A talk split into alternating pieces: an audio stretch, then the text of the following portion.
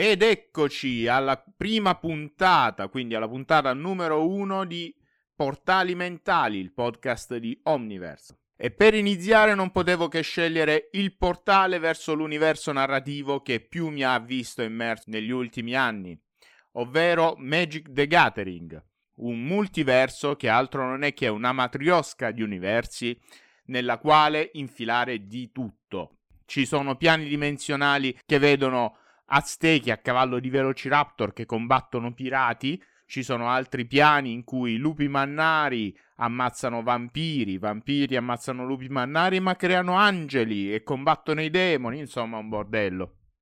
Ci stanno anche piani dimensionali composti solamente da città, dove tutto, ogni singolo centimetro è ricoperto di edifici e anche gli edifici sono ricoperti da edifici, ma sto divagando. Ora veniamo un attimo a capire. Che cos'è il multiverso di Magic?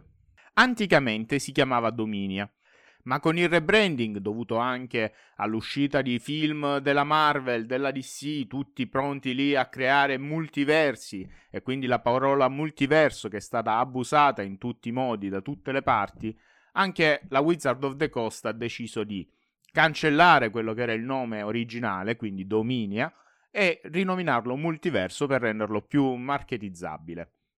Come dicevo, il multiverso è composto da piani. Ogni piano è un mondo a sé stante ed è diviso dagli altri piani da un'energia chiamata cieca eternità, che altro non è se non mana vorticante che gira talmente tanto veloce da uccidere ed essere mortale per chiunque cerchi di attraversarlo. Per chiunque sì, ma fatta eccezione per i Planeswalker, che vedremo dopo che cos'è un Planeswalker. Quindi, torniamo al mana. Il mana si divide in cinque colori ed è fondamentalmente l'energia alla base di tutto all'interno del multiverso.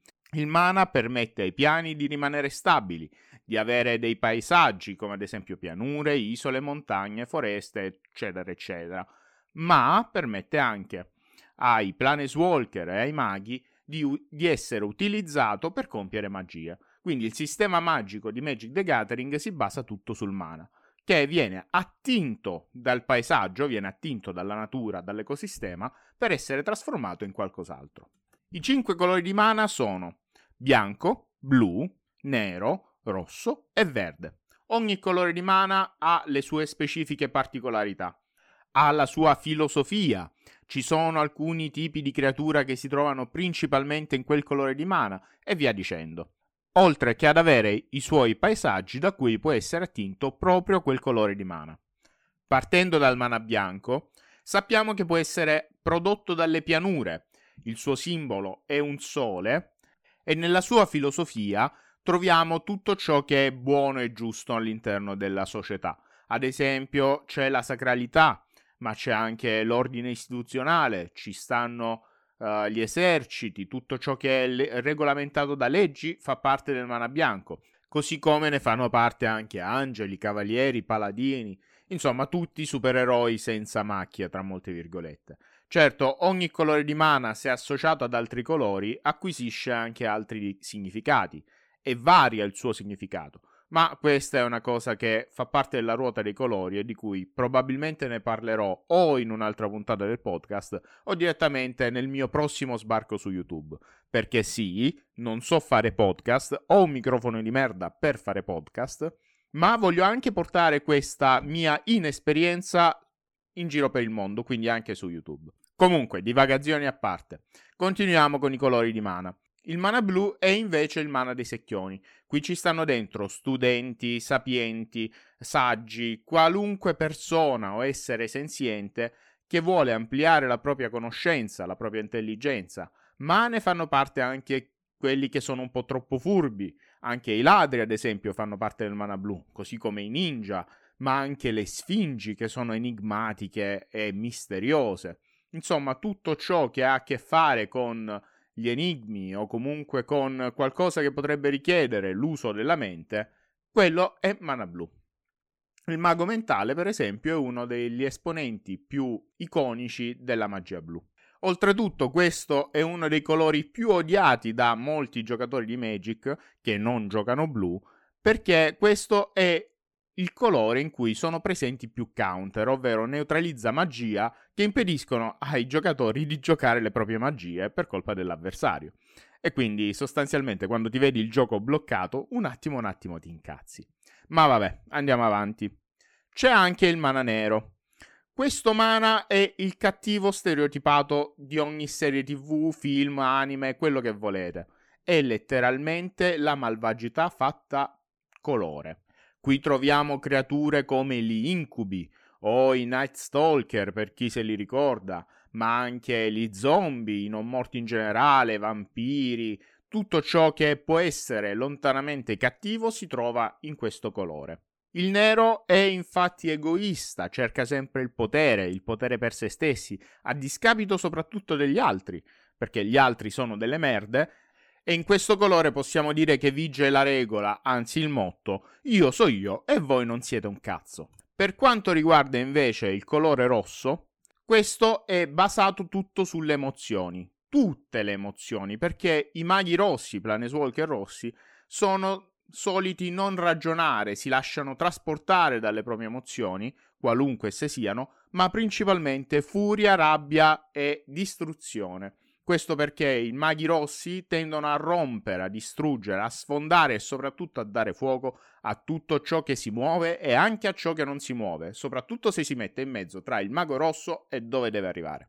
Esplosioni di rabbia, piromania e sguardi da psicopatico sono propri di questo colore, così come ne fanno parte ad esempio i goblin, ma anche i barbari o i guerrieri. Tutta gente, insomma, che non usa tantissimo il cervello, ma che si lancia a capofitto per andare ad ammazzare qualcosa.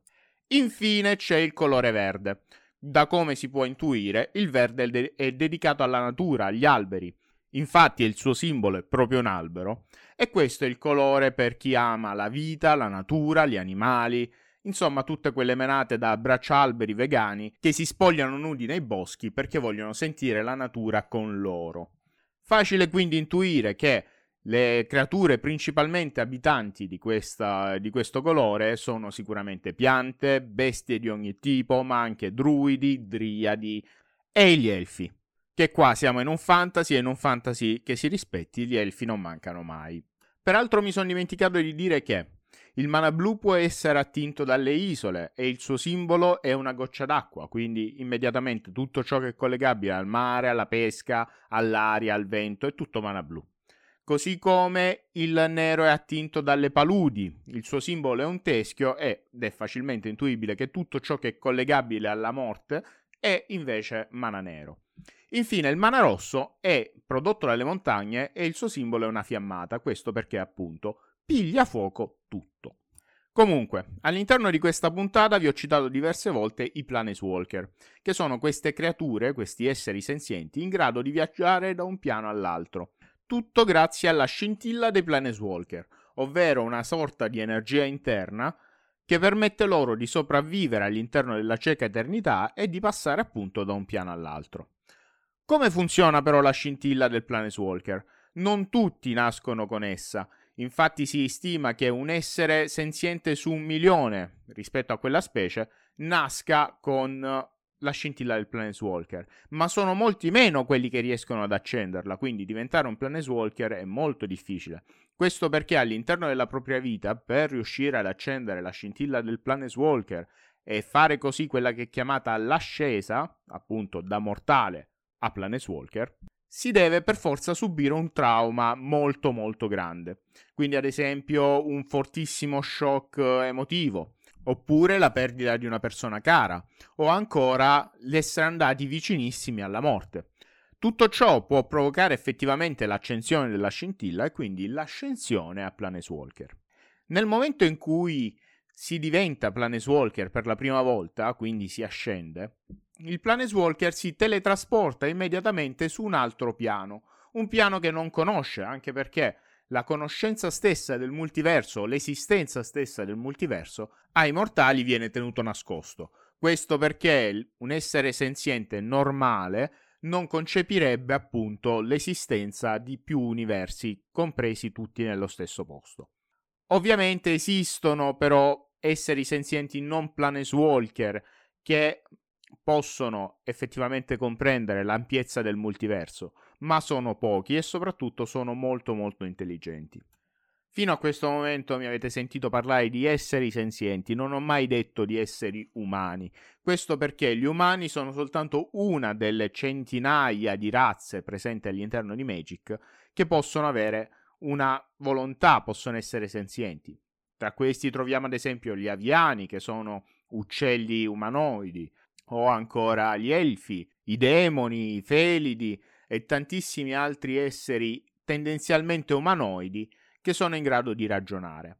Questo perché ovviamente il multiverso è vario e anche se gli esseri umani sono sparsi un po' ovunque, non sono la razza dominante. Benissimo, considero chiuso questo primo portale che potremo riaprire eventualmente in futuro per trattare in maniera un po' più specifica un altro aspetto di questo universo, ma adesso scusatemi, ho bisogno di andarmi a prendere un caffè e lo farò planeswalkando subito verso la caffettiera. Alla prossima puntata, ciao!